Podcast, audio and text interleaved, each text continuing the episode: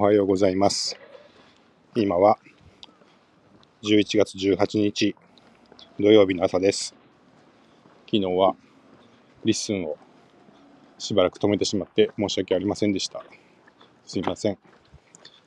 えーちょっとお昼にですね、お客様が来ていて、えー自分を訪ねてきてくれていたんで、まずその方との打ち合わせがあって、でさらにちょっとご飯を食べながらお話しましょうということで、えー席を作っていただきまして、話してるちょうどその時だったので、対応が遅れてしまいました。ごめんなさい。えー今日は、今は、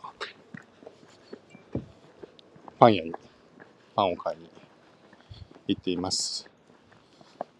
えー障害の原因はある程度分かってきたので、えーまあ、それをちょっと根本的に止まらないようにという対策をこの後しようと思います。